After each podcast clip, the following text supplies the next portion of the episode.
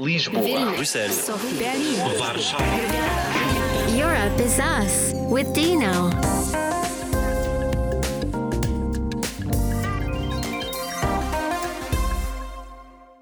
Europe is us, but who are we? Stay with us and you'll find out. Today's topic distant learning. Today's guest, Erik Babič, co founder of Empatiko, an institute for improvement of life quality. Erik, what exactly is Empatiko? We are a small non governmental organization, and institute with a mission on improving quality of life through non formal education. Uh, we are teaching useful psychological knowledge and skills to different populations. Uh, we deliver soft skill workshops. We help people how to um, deal with stress. We help uh, young adults with career development and career management. And we also help companies and other uh, organizations to build their teams and to work on their communication. And how did you adapt your work during the pandemic? Uh, yeah, uh, the the first part, the the delivering workshops, it was actually great. We adapted very quickly, and we found an opportunity to um, to discover new technologies, to discover new ways of uh, engaging learners, and it was actually a fun process. Uh, the difficult part was um, the work inside of the organization because um, when we started, we were all living in the, the same student dorm. So we were hanging together a lot. We were having lunches, we were having fun, and it was like a community, and we were working and um, socializing. But when the municipality lockdown was uh, ordered and we had to go home, we grew apart a bit. Uh, because we weren't together as much. And then, after a whole day of having lectures online, it was difficult to spend another two hours on a weekly meeting again on the screen and so and you don't have that contact that feeling of um, talking with like a friend with a human uh, it's, it's more like a window on the screen so yeah that was the difficult part What would you say are the pros and cons of working remotely based on your fieldwork experience?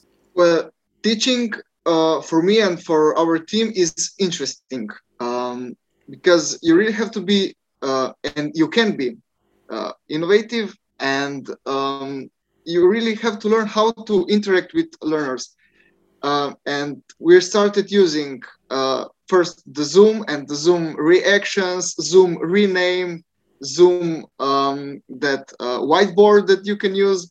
Then we moved to other um, applications and programs. And it was interesting how much of the of the um, like tools you can use to build a connection that although it's not like a real life connection but still you engage them. And um, they were learners were uh, actually they felt connected so i think we succeeded in that um, learning on the other side is okay if you have a strong internet connection, if you're able to pay attention, if you have support at home and you're willing to cooperate and to learn. It's much easier to start daydreaming or multitasking if you're working from home or you're learning from home. So we can see that there are a lot of um, obstacles in the way of learning when you're learning from home. But there are also some upsides of course. Um, like you don't have to travel to get to the workshop or to the school. So um, for my master thesis i was doing a stress management program and it was online. So i could have people from all over slovenia and it was the, the distance was not a problem. Uh, so that was great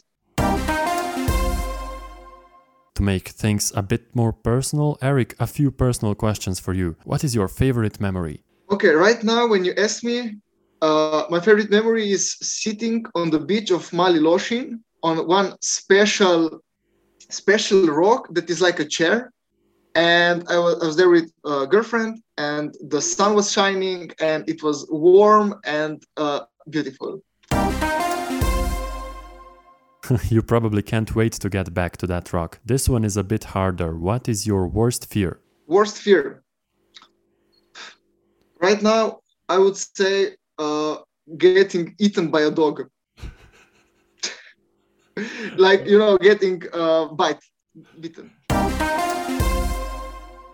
And what would be your biggest wish? My biggest wish to to have a center for uh, like um, adults that want to rest with a professional support. So like a stress management uh, center in my village, Smokvica. In today's Watchdogs Perspective, our section in which we present opinions of young journalists, we're not traveling far from Slovenia.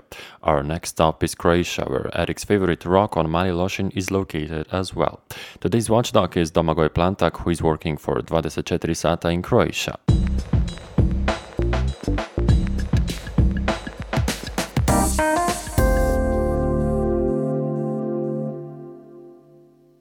When it comes to distance learning in Croatia during the lockdown in 2020, uh, I think most of the work uh, was handed to the lecturers themselves. You know, uh, every professor had to come up with its own way of online teaching in order for their students to learn from them efficiently. And even then, some subjects uh, just wouldn't perform well because there was very little previous experience uh, with online tools and platforms, both for the professors and students. Uh, I'm saying this because some of these things appear to be true according to research that my colleague Borna Škof and I conducted, uh, mentored by Professor Željka Bagaric from University North in Croatia.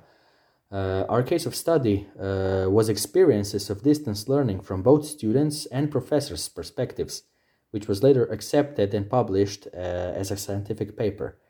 Uh, so, according to that, I think every higher education institution in Croatia uh, was on its own. Yes, uh, the government gave them some general guidelines and applied COVID measures uh, as in every other country, but most of the responsibility and most of the effort to make distance learning as much as appealing, uh, as much as possibly effective uh, as classic learning was thanks to the professors themselves, who again weren't all able to perform uh, in the way they wanted to. Uh, me, as a bachelor of journalism, haven't properly touched camera in a lecture hall at our university.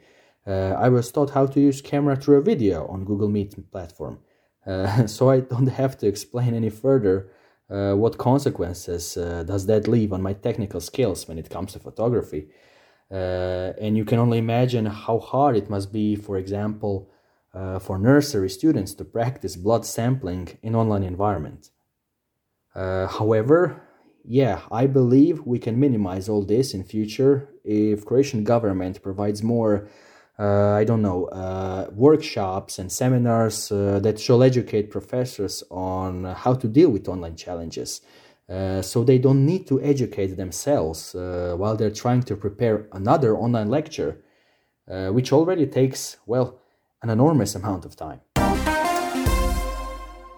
Let's see how the EU is helping fund distant learning and let's have a look at Portugal to check this. For example, thanks to the support of the EU, Portugal invested almost 100 million euros in public schools under the Digital Transition of Education plan. With this funding, they will purchase computers, ensure quality internet connections, provide vital digital support services that will help around 165,000 students and 80,000 teachers. And back to Erik in Slovenia. In 2021, Slovenia had one of the longest school lockdowns in Europe. Europe. What will be the consequences of the lack of social relations among youth? Yeah, it, it really varies from person to person because uh, we had different conditions. And um, first of all, a, a big part of social connections and relations moved to the internet.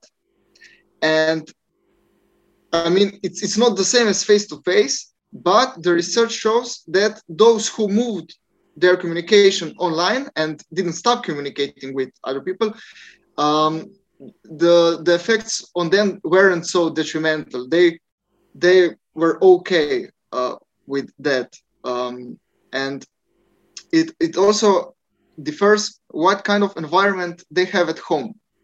So if they have parents with uh, which they have a good relationship, if they have siblings and they're also friends with them, it's much easier to to go through like a really um, difficult situation like a lockdown but if you have a supportive environment at, at home, it, the effects are not um, so uh, so big and so uh, scary.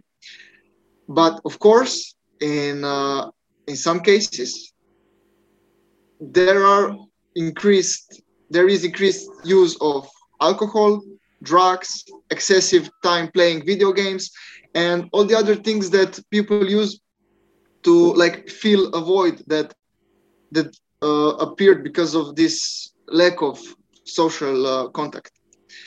Uh, but I'm an optimist, and I think in general we have a strong community. And although students missed a few months of being with friends, I think they compensated that with family and with friends that are close to home, uh, and with digital connections. So I think that on the, the that social um, social part of the lockdown problem was not so um, so uh, so um, I don't was not so big. This time in The Voice of Gen Z, our section in which we present different opinions of young people from different countries, our guests are Svetoslav, a student, and Georgi, a young teacher from Bulgaria.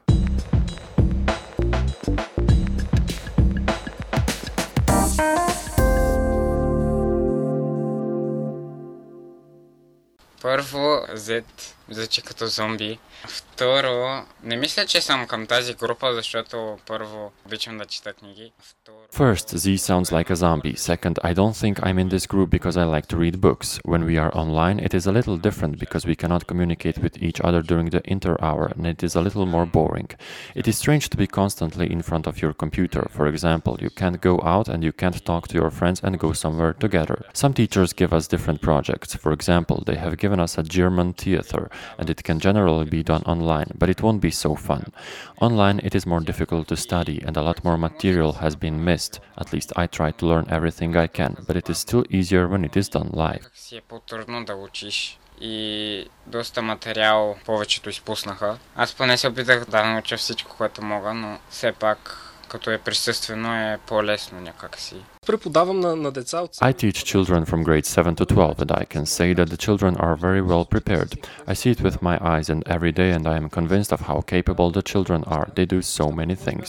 Things I may not have done when I was in student age, and I see how active and capable the children of the Generation Z are. I also see many advantages in distance learning. When we were learning with students online, I even had the opportunity to show them more as it was much easier for me. I had access to all kinds of things, all kinds of servers, to all information, and even the study material was not lost. It was even better than in the present form. The disadvantage of distance learning was direct communication between students. Live contact was lost. Because they are constantly communicating on social networks, their phones are constantly in the hand. Just live contact was lost between them, but this in turn did not interfere with training. The training happened and even in some aspects better than when done live. We're back in Ljubljana, Slovenia, and with Erik. Erik, I'd like to hear your advice. What can we do better in terms of schooling in case of another coronavirus crisis? If we learned, we will see in the future. But I think that, first of all, we shouldn't close the, the schools as a first measure against the COVID. Um, like it, we should appreciate education and development of children and not put it under um, the economy, like to prioritize economy over development of children. I think both of them are important. So, like if if we were we were able to find a way to leave the economy open, I believe that we could find a way to leave the schools open. But yeah, it, it's a it's a thing of uh, policy, and I, I hope that now will be better. And for the next crisis, that we will have um, better and more um, more professional response to the crisis. Uh, but I also think that even if we will go online, that there should be like a better plan. That it's not that because the teacher, as you said, teachers had to be uh, flexible, and uh, not all of them were innovative enough to engage with students. Some of them just gave notes and they said, "Learn that." but knowledge isn't like I give you information, but it's a structure, it builds, and it's a process that you need to be involved in. So, um, yeah, I think that it should be like um, there should be also like teachers should be educated how to deliver online um, lessons. And uh, one thing that is really important and in non-form uh, non-formal um, education for adults it's like a main principle that you have to motivate learner so that he will he will really learn. You need to motivate him that he understands that this subject is important. And i see this uh, lacking in our school system. Uh, teachers are not uh, enthusiastic about what they're uh, talking. They it's like they also think this is not important. So why would a kid want to learn something if he sees that the teacher is not interested in what he's talking about? So it's just something that has to be taught has to be said has to be done and then you will write that in the test and this is it. But it, it shouldn't be like that. Um, and in the light of that we should also reconsider priorities what are really the learning goals? Because right now there is a lot of unnecessary things in uh, in those plans. So i think we could a bit restructure that so that it would be also easier for teachers to motivate students because there would be no um, like ballast you know? Thank you, Erik, and thanks everyone for your attention. Don't forget to subscribe to the podcast and listen to what we have to say because Europe is us. Lisboa, Vilnius, Berlin, Warszawa, Ljubljana,